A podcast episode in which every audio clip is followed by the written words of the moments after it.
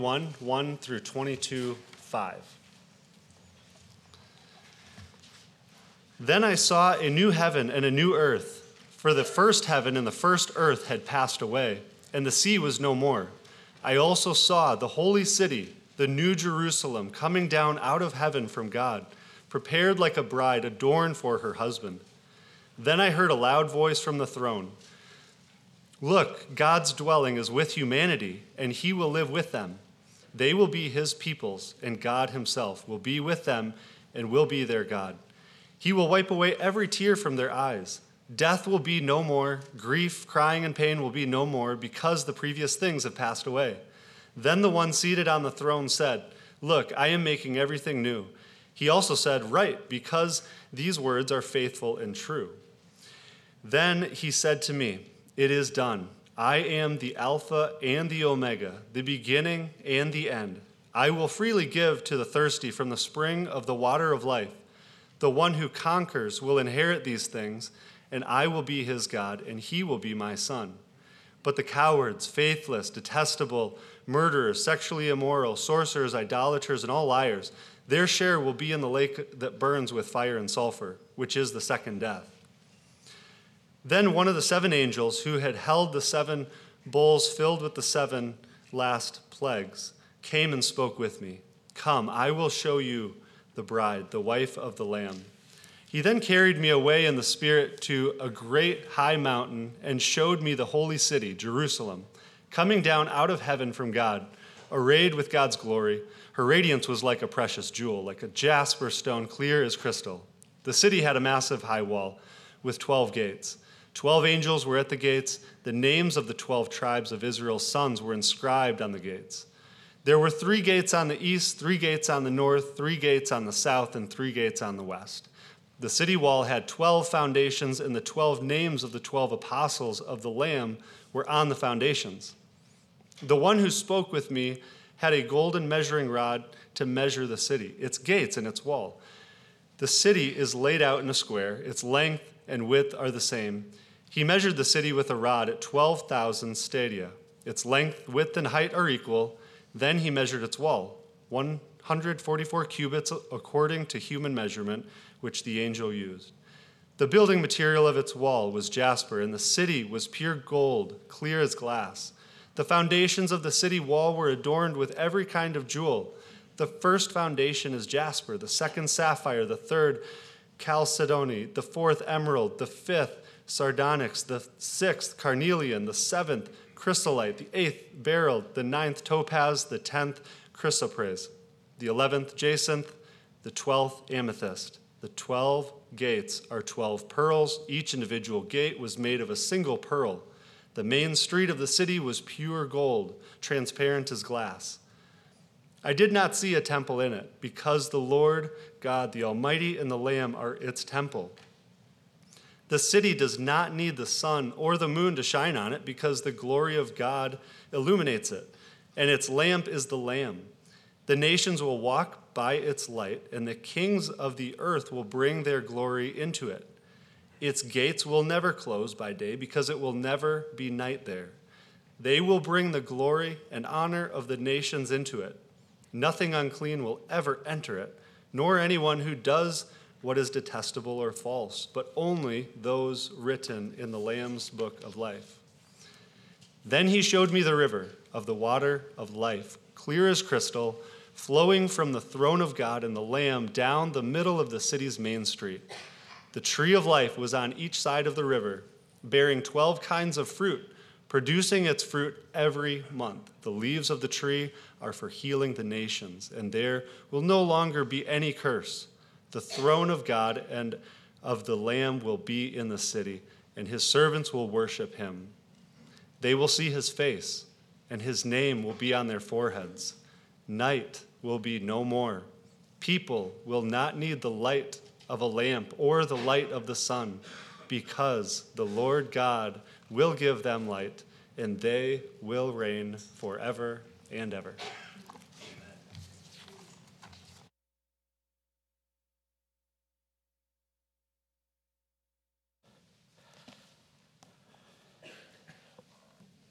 Well, this is one of those days when you wonder as a preacher, would it be better to just leave it here and fall down on our faces and worship God after the hearing of His word being read? It's such a magnificent passage. And I remember well the day that I was installed for the first time as a senior pastor. We had a service, and Ray Ortlund Jr. preached at the service. And his sermon was stirring. It was on 1 Corinthians 1 about preaching Christ and Him crucified. But it was his final words that have stuck with me to this day, and I can't forget them. He looked me straight in the eye and he said, David, think often of heaven. And with that, he sat down. And I've been pondering that ever since. Think often of heaven. How do you do that? How do you think often of a world to which you've never been? What do you think of when you think of heaven? Not everyone likes to think of heaven. An Anglican vicar who should have known better was asked by a colleague what he expected after death, and he replied, Well, if it comes to that, I suppose I shall enter into eternal bliss. But I really wish you wouldn't bring up such depressing subjects. For many people, heaven has little appeal. I don't like the sound of it. They're in no hurry to get there. But what about the believers in the first century who were hearing these words of the book of Revelation for the first time as they went through the political oppression of the Roman Empire and the social ostracism of being followers of Jesus? Their livelihoods were in jeopardy. Their reputations were being maligned. They were experiencing, some of them, imprisonment, torture, even the loss of their own lives. What was it like for them to hear these words from the book of Revelation that Jesus gave to John, his apostles, so that he could write it down and have it read to the churches? He intended these words that we've been in throughout this fall to enable these believers in the first century to patiently endure through all the trials and tribulations they'd experience in this world. And Jesus gave these words for us too in the 21st century and all who wait for his coming so that we will patiently endure as well. It's in the last 15 chapters, as we've gone through this book, we've seen all kinds of terrifying and dreadful things visions of smoke, visions of blood, plagues poured out on the earth, earthquakes, bowls of wrath. But now, at last, these terrifying realities are fading, and the clear and clean atmosphere of the world that is coming is brought into full view so that we can see it and feel it and taste it and touch it and think often of it. These chapters are here to help us think often of heaven, to kindle our imagination, to cultivate our longing, to captivate our vision by showing us what we have to look forward to, believers. For those who believe in Jesus, heaven is supremely desirable. The Bible says that if you are in Christ, your citizenship is in heaven. That means that you're homesick for a world that you've never been to yet. Our hearts are filled with longings that nothing in this world can satisfy. C.S. Lewis put it famously, and if you've seen an email from Brandon Stern, you've seen this on his signature line. If I find in myself a desire which no experience in this world can satisfy, the most probable explanation is that I was made for another world. Lewis also said, Heaven is that remote music that we are born remembering. I love that, that thought. We're born with music in our minds, a memory from a world that we've not been to yet, but to which our hearts ache and long to be. What I want to do this morning is highlight four longings that nothing in this world can satisfy. And I want to show you how this vision in Revelation 21 and 22 points us to a whole new world where all our longings will be fulfilled. And we need this vision so that we will keep on patiently enduring, eagerly expecting, waiting, and thinking often of heaven as we wait. So, four longings that nothing in this present world can satisfy, but which the world to come will satisfy. Longing number one we long for this world we live in to be unpolluted and pristine. And that's what verse 1 is pointing us toward. Then I saw a new heaven and a new earth, for the first heaven and the first earth had passed away. Now, it might sound strange to read about a new heaven, but remember what we read back in chapter 12? There was a war that broke out in heaven, and Michael and his angels were fighting against the dragon and his angels. That was going on in heaven, a rebellion there. And we know there's been a rebellion on earth. We know that's been going on ever since Adam and Eve fell in the Garden of Eden.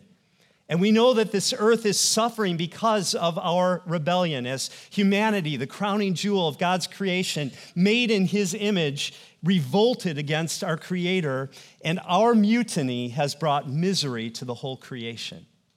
Romans 8 says that the whole creation is groaning like in labor pains, longing to be set free from its bondage to decay. All of creation is groaning for what verse 1 of chapter 21 is proclaiming. Now, Colin Smith said that the Bible story is like a string of pearls, a long Barbara Bush kind of string of pearls. And if you think about that string of pearls adorned around a woman's neck, it falls and rises so that the first and the last pearl string together next to each other with just a clasp holding them together. But if the clasp is undone, what happens? The necklace is stretched out, and the first pearl and the last pearl seem really far apart. But join them by the clasp, and they're brought closely together. And that's what's happening here in Revelation 21. Genesis 1 1 seems like a long ways from Revelation 21 1. But clasped together by the life, death, resurrection, and return of the Lord Jesus Christ, and you will see a very close connection between the beginning of the Bible and the ending of the Bible. The Bible begins with what words in Genesis 1 1? In the beginning, God created the heavens and the earth. And now, here we are at the grand finale of the Bible, and what do we see? Then I saw a new heaven and a new earth. You see how the beginning of the story and the end of the story are coming together, and what's the clasp that holds them together? Jesus the Christ. And there are two words for new that could have been used here in verse 1. One word in Greek means something that's qualitatively new, new in kind. The other word means something new has replaced something old. Someone I read put it like this Suppose two women are each married to a husband, a different husband. They each have their own, but both their husbands are addicted to gambling. And the first woman encourages her husband to go to gambling, Gamblers Anonymous. And through this, he overcomes his addiction. The second woman is fed up with her husband's gambling. She divorces her husband and she marries another man. Both women can say, I am married to a new man, but they mean very different things by new. In Greek, the first woman would use the word kainos for the same husband who's been renewed. He's a new man now. And in Greek, the second woman would use the word neos for the husband who has replaced her first one. So, which word do you think the New Testament uses to describe the new heaven and the new earth? It's that first word, kainos. And that's good news. It's the same heaven and the same earth, but it's been renewed. That means God's not going to throw out this world into a trash heap. This good world that He created is, is going to pass away. It's going to perish. We see it had passed away. But just like the body of Jesus passed away and died and was buried, but then was resurrected in glory, so is this earth it is going to be transformed. It is going to be renewed. It is going to be saved. It is going to be rescued. The earth is going to be resurrected and renewed. Right now, God's good earth is polluted by our grotesque rebellion. It's like someone came and, and took a spray can and, and spray painted graffiti all over the Mona Lisa. It's been vandalized, it's been desecrated. The beauty of this earth has been polluted by the ugliness of our sin. But one day, this earth is going to be renewed. And heaven and earth that are now separated, there's a gap, there's a distance, they're going to be made one. They're going to be brought together. There's not going to be a division anymore. We're, we're not going to need to pray anymore Thy will be done on earth as it is in heaven, because God's will will be done on earth as it is in heaven.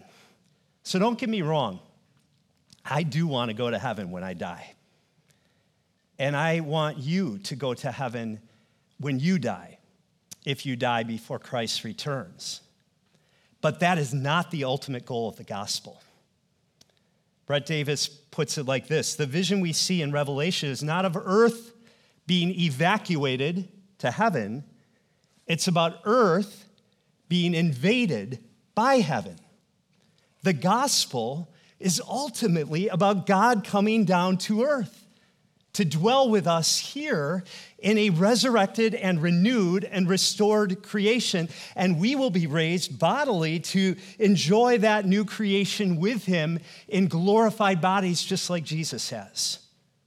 And if you think about it, this is the movement that we see all throughout the Bible. What happened in the Garden of Eden? God came down and he walked with Adam and Eve in the garden in the cool of the day. What happened in the tabernacle as the Israelites went through the wilderness to the promised land? God's presence came down and dwelt among them. What happened in the temple that Solomon built in 1 Kings chapter 8? God's presence came down and filled that temple with his glory what happened in the incarnation. The Word, the eternal Word, became flesh, human, and dwelt among us. He pitched his tent among us, and we beheld his glory. Glory as of the only Son from the Father, full of grace and truth. What happened after the crucifixion? He was buried, but then he was raised and he walked among us for 40 days. And what will happen when he comes again?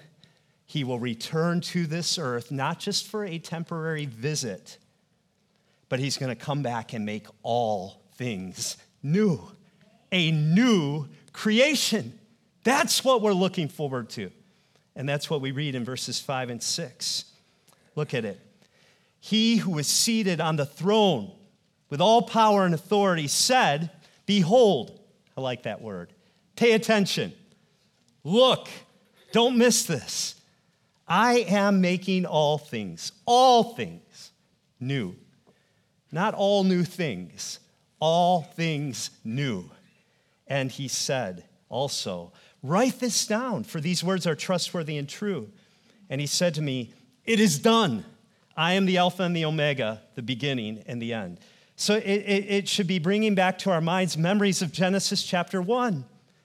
What happened? God said, Let there be light and it was done. There was light.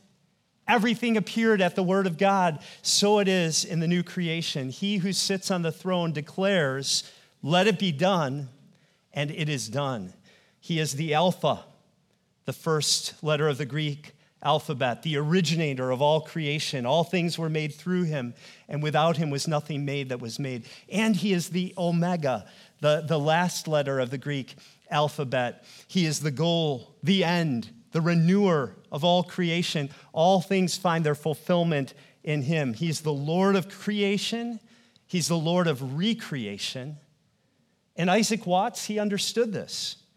He got it that this creation, this earth, is going to be purified and made pristine when Jesus comes again. That's why he included these verses in his great Advent hymn Joy to the earth, the Savior reigns. Let men their songs employ while what? Fields and floods, rocks, hills, and plains repeat the sounding joy because this created world's going to be renewed. And so no more let sins and sorrows grow, nor thorns infest the ground. Why? Because he comes to make his blessings flow far as the curse is found. And we long for this, don't we? At its best, isn't this what the environmentalists are looking for? Now, we go wrong when we turn this earth into an object of worship. But it's not wrong to want to see this earth be purified, freed from its pollution, freed from its corruption. It's not wrong to want to live on this earth forever. We are earthlings. We were made to live here. So when you look out at the Grand Canyon and you see all that magnificence, there's something in your heart that says, Oh, I was made to look at this forever. And wintertime, which I know I strangely love, when you see a forest that's freshly covered with pure white snow it's all its pristine beauty. There's something in your heart that says, oh, that this would last forever. And when you try to get away from winter and go to the Caribbean in February and swim in those emerald waters and you look at the beauty of all that, you, you long for this world to be made new, and it will be. It will be purified, it will be made pristine it will be made fit for God to dwell here with man forever. That's a longing that's in our hearts that only the world to come will be able to satisfy, but it will be satisfied. And the second longing is this we long, oh, do we long, to be freed from all the inward and outward effects of sin. And friends, we have never experienced a day or even a moment when we've been freed from sin and the curse and all its effects. My friend Mike Bullmore said it's like the old Claritin commercials. Back in 2011, they'd use the song, I Can See Clearly Now I'm Free Again. And, and they'd give you the picture first without Claritin, where everything is all foggy and, and just like a you know, a, a lens of, of filth over everything. And then they take the Claritin and shoo, everything became crystal clear. And our experience right now is the pre Claritin experience. We have no idea how deeply our world and our inner experience of self has been affected by sin. We can't imagine what it, a difference it will make to have the fog and the distortion of sin removed, but it will be. Look at verse 2 of chapter 21. I saw a holy city, New Jerusalem, coming down out of heaven from God, prepared as a bride adorned for her husband. Throughout the story of the Bible, Jerusalem has been stained by her sin. In the Old Testament, the prophets were sent to her and she rejected the prophets. And, and finally, God disciplined her by sending her off into exile in Babylon, where she lived in like refugee camps outside that city. And eventually they returned to the city of Jerusalem, but it was still so polluted, so corrupted by sin, and John knew it. He had been there with Jesus when Jesus denounced the city for stoning her prophets and rejecting those God sent to her. He would have remembered how our Lord wept over that city and said, Oh, Jerusalem, and Jerusalem, how I've longed to gather you as a mother hen gathers her chicks. He was there when Jesus was driven outside the walls of that city and nailed to a cross and was lifted up to die. And John knew, as did the readers of this book in the first century, how in 70 AD, the city of Jerusalem, Jerusalem was invaded by the Romans and, and laid to ruin. So, what a wonder. It must have been to John and to the believers in the first century to hear these words New Jerusalem, a new Jerusalem coming down out of heaven from God. It must have caused hope to rise in their hearts.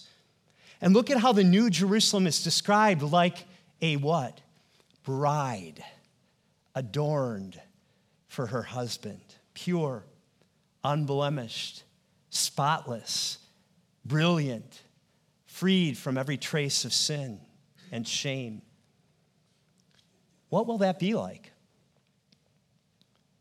To not have a spot of sin or a lingering sense of shame in your conscience or even in your consciousness. To not be aware of sin's effects any longer. Can you imagine it? Can you imagine what it will be like to not have any accusation lingering in your mind, in your soul? No more sense of condemnation dragging around with you? No more fear, no more doubt, no more anxiety, no more lust. Can you imagine what it will be like to go a whole day and realize wait a minute, I've never been tempted this whole day. All my thoughts have been pure. All my words have been beautiful and a blessing. All my actions have been faithful and obedient and honest and loving and true. Can you imagine what it will be like to have Jesus meet you at the altar and to look at you in the eye and to say to you, You are altogether beautiful, my love. There is no flaw in you. A radiant bride without spot or blemish or any such thing. Imagine it. That's what we have to look forward to. Not only will the internal effects of sin be erased, so will all the external effects of sin be eradicated. Back in verse 1 of chapter 21, it says, The sea was no more. And I, I don't know about you, but when I read that, I'm kind of like, oh, that's maybe one thing about the new creation I'm not looking forward to. I love seeing big bodies of water. And thankfully, I can, I can tell you, I don't think that this is meant to be taken literally. This is a symbol here. It doesn't mean that, that the new creation isn't going to have any beautiful bodies of water. Instead, in, in the Bible, in the first century, the sea represented what is ominous, what is frightening, even dangerous, just like the night does. I love the nighttime. I love bonfires. I love fireflies. I love looking out at the stars in the sky at night. But here's what I don't love I don't love walking through an inner city where there's maybe predators and criminals lurking with guns and knives and having the electricity cut and all the lights go out and to realize I'm alone and I'm lost in the middle of the night. That's scary. And so when it says in verse 25 that the gates will never need to be closed, we'll never need to lock our doors because it will never be night there, that's symbolic language. It's saying there's not going to be anything dangerous, nothing ominous, nothing frightening in the new creation.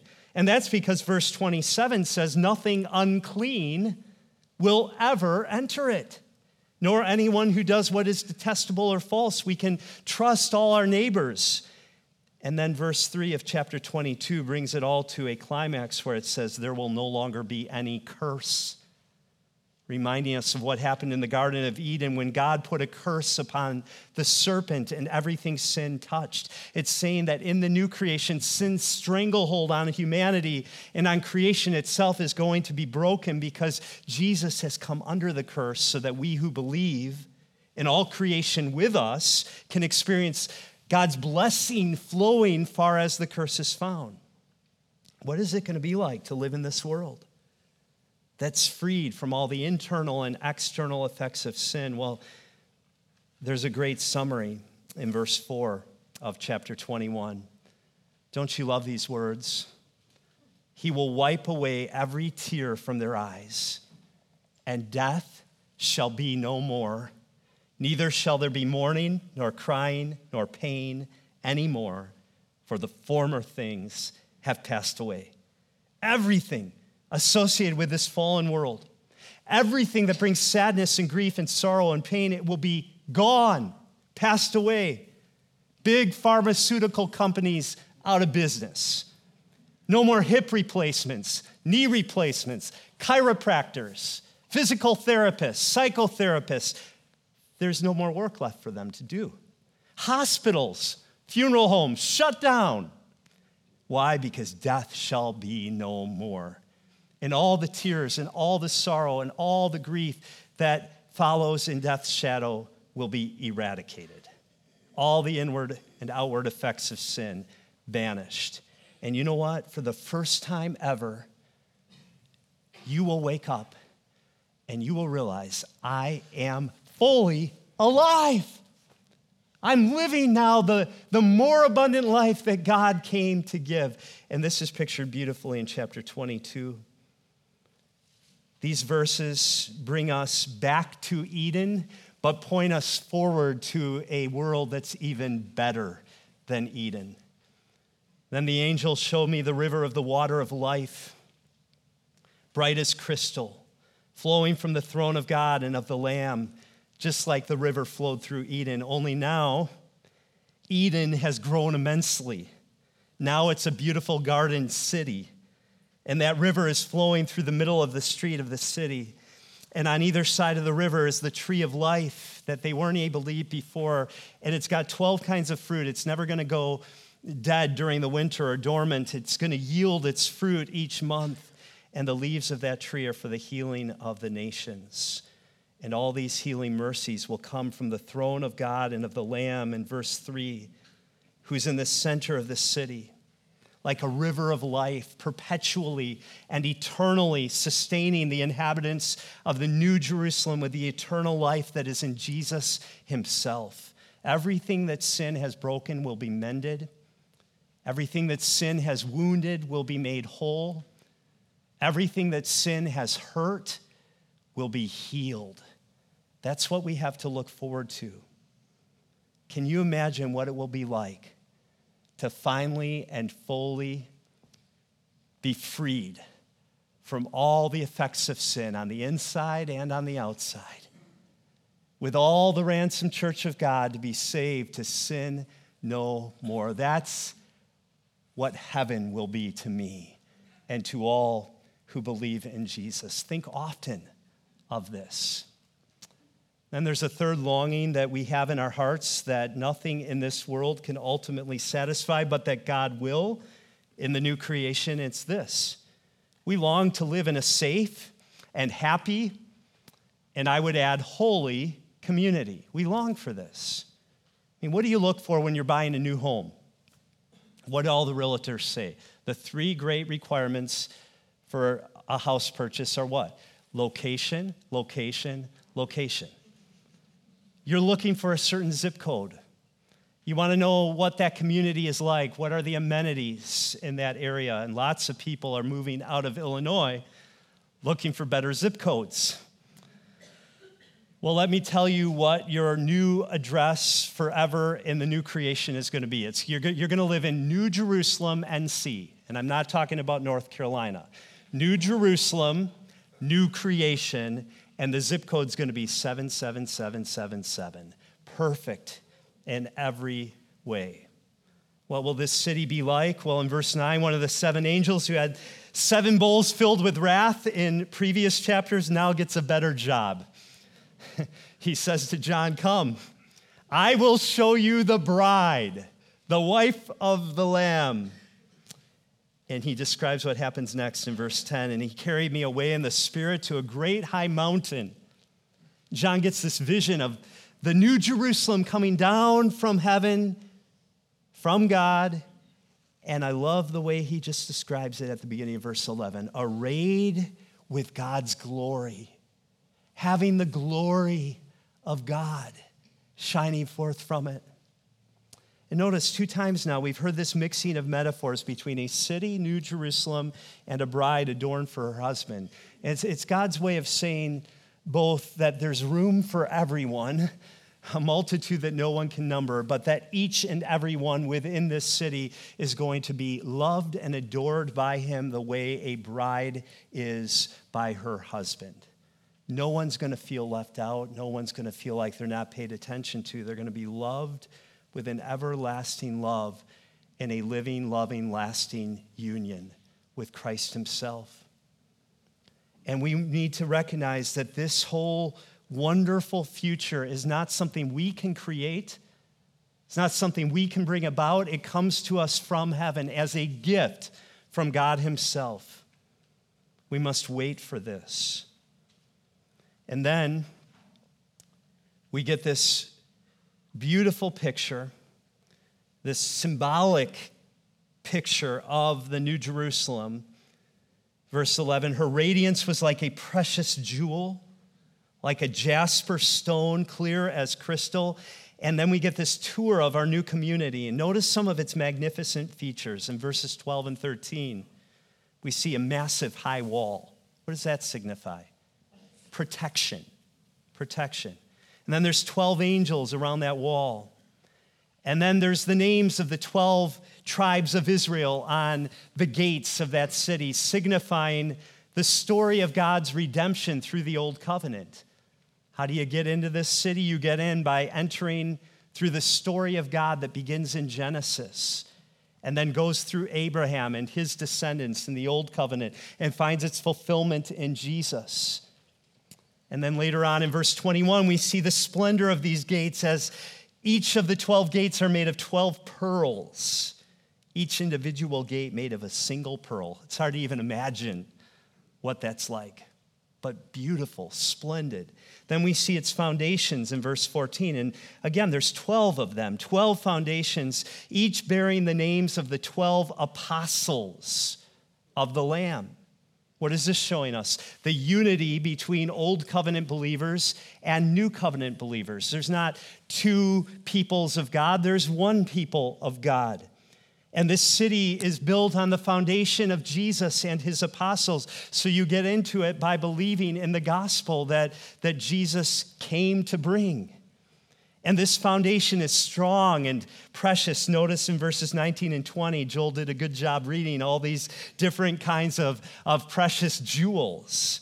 These are the foundation walls of your new address. And the streets made of gold. Imagine that. I mean, what a, what a place you're destined to live in. You, you can handle a little bit of suffering in this life if this is where it's heading, can't you? Then we see its enormity, the enormity of, of our new city in verses 15 and 16. It's vast. 12,000 stadia, stadia is its length and its width. How big is that? That's about 1,400 miles. How big is that? Well, think of the distance from Kansas City to San Francisco. Ever done that drive? A long drive. That's 1,400 miles in one direction. And then think of the distance from the southern tip of Texas all the way up to Canada. That's another 1,400 miles. That's how big this new Jerusalem is being described here. But there's something more not only is its length 1,400 miles and its width 1,400 miles, its height, height is 1,400 miles high. This takes us into outer space. How high is Mount Everest? As someone said, if you put Mount Everest inside this cube, it would look like an insignificant pimple. It's not even 5.5 miles tall. So there's an entire world inside this cube. And that points to its glory. You know, the point of these dimensions is to show us that the whole earth is going to be filled with God's glory. The significance of these dimensions would have been immediately recognizable by John. He would have remembered how when Solomon built the temple in the Old Testament, the ark was brought into the most holy place. And what did they say? That that most holy place had to be a perfect cube, 30 feet long, 30 feet wide, 30 feet high. That's in 1 Kings 6. But what a difference we find here in Revelation. I love the way Colin Smith puts it. The old Jerusalem had a holy place where the presence of God came down. The new Jerusalem is a holy place where God's presence will remain. In the old Jerusalem, one room was filled with his glory.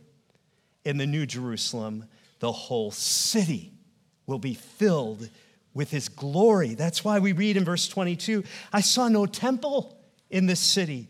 For its temple is the Lord God, the Almighty, and the Lamb. And there, there's no need of sun or moon to shine on it, for the glory of God gives its light, and the Lamb is its lamp. This whole place has become holy. And there's room for every nation under heaven. All the nations will walk by its light, verse 24. All the kings of the earth will bring their glory into it. Finally, the United Nations will live in the light of the risen Lamb, not just getting along with one another, but dwelling together in a happy, healthy, holy community. And the nations will be glad to a degree we cannot imagine. The diversity of cultures with all their ethnic traditions and foods and skills will be brought into the New Jerusalem. And everything that has divided us is going to be healed as the river that flows through and nourishes, and the tree of life that is there brings, brings fruit and heals the nations in verse 2. And the main reason this whole community will be united in happiness and holiness is because of the one who sits on the throne, who dwells in their midst. Verse 3 of chapter 22 the throne of God and the Lamb will be in the city, and his servants will worship him. It says we're together looking to Jesus, that all the peoples of this earth become one. And not only are we going to get a glimpse of him just once in a while, we're going to gaze upon the king in his beauty and we're going to see him face to face, verse 4 says. And his name will be on our foreheads. Without any restriction, we will know him and experience communion with him like we've never known before. And as we commune with him, we will have sweet and happy and holy fellowship with one another. St. Augustine said, All of us who will enjoy God in heaven will also be greatly enjoying each other in Him. That's the new community we have to look forward to.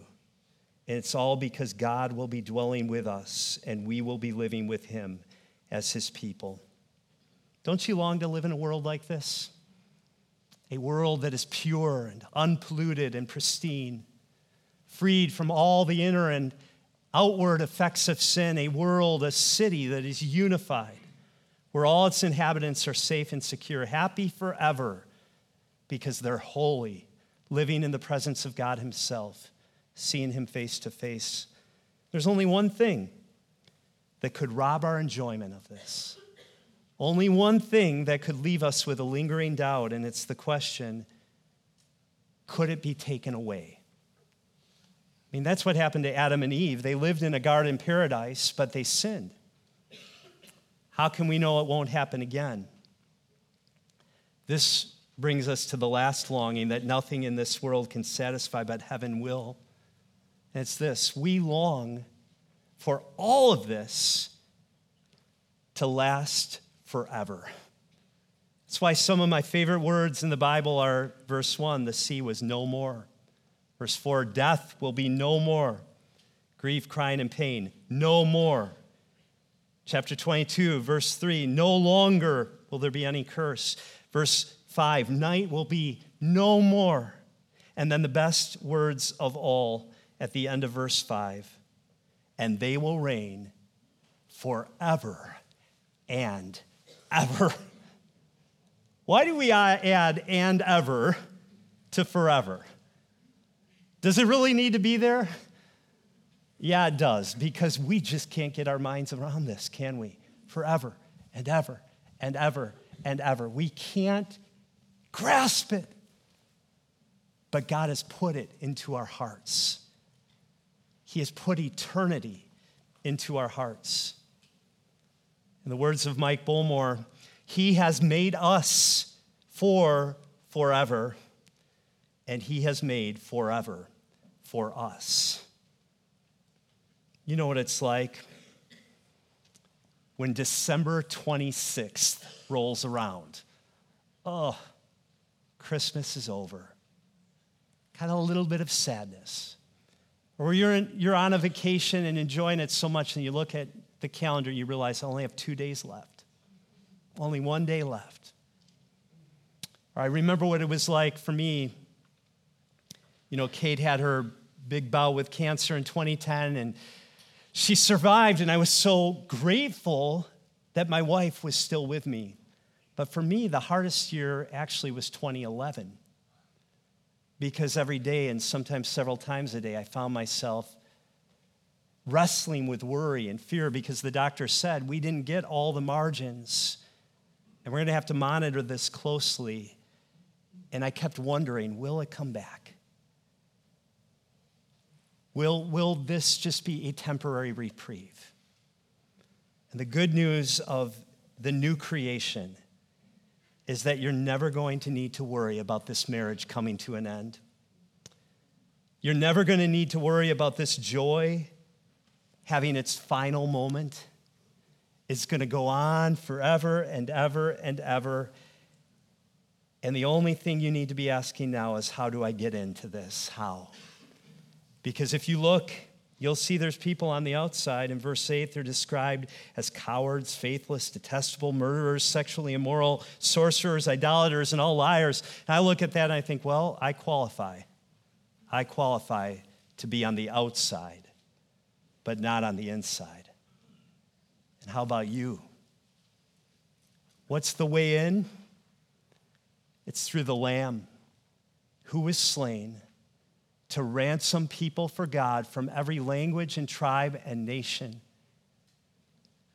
And there's a book of life that he has where he records in the indelible ink of his blood the names of every person chosen from before the foundation of the world to believe in him, and all those who have received his free invitation, I will freely give to the thirsty from the spring of the water of life.